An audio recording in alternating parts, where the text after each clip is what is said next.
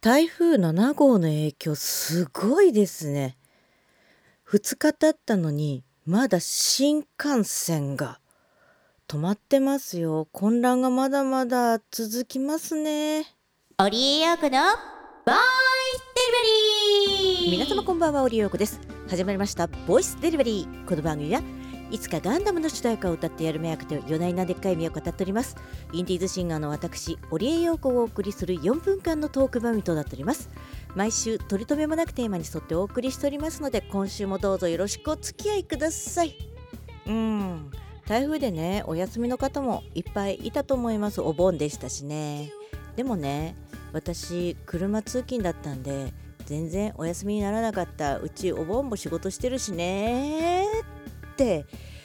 ため息をつきたい気持ちを抑えつつ今週のテーマいってみましょう。今週のテーマはこちら。富士山に登りたかったんだけどね。はい。富士山ね今年はいよいよ登れるかなとか思って登りたいなと思ったんですけれども結果は的にね登るのやめたんですよ。理由としてはですねまず外国人登山者がめちゃめちゃ多いよっていうのとコロナ禍で登らなかった日本人の人もめちゃめちゃ多い。そしてご来光を見る山頂までの列がえげつないことになってる。それとねまだ山小屋は密を避けるために受け入れができる人数を制限しているってことでまず取れないよなって。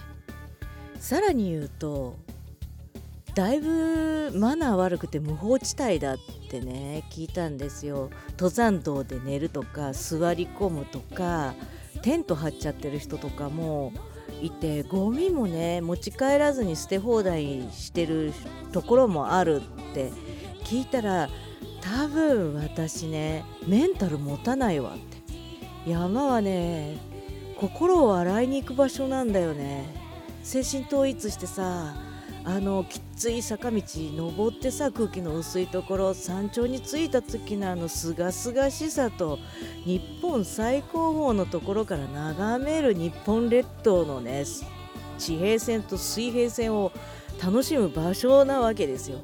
それをさ一部のマナーの悪い人のために台無しにされたくないのと芋の子を洗うような人がうじゃうじゃいるって聞いちゃったらちょっと今年やめとこうって思いません？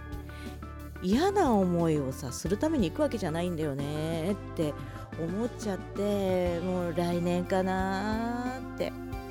まあね3年我慢したのでねあと1年2年伸びたってね富士山そこにあるしさ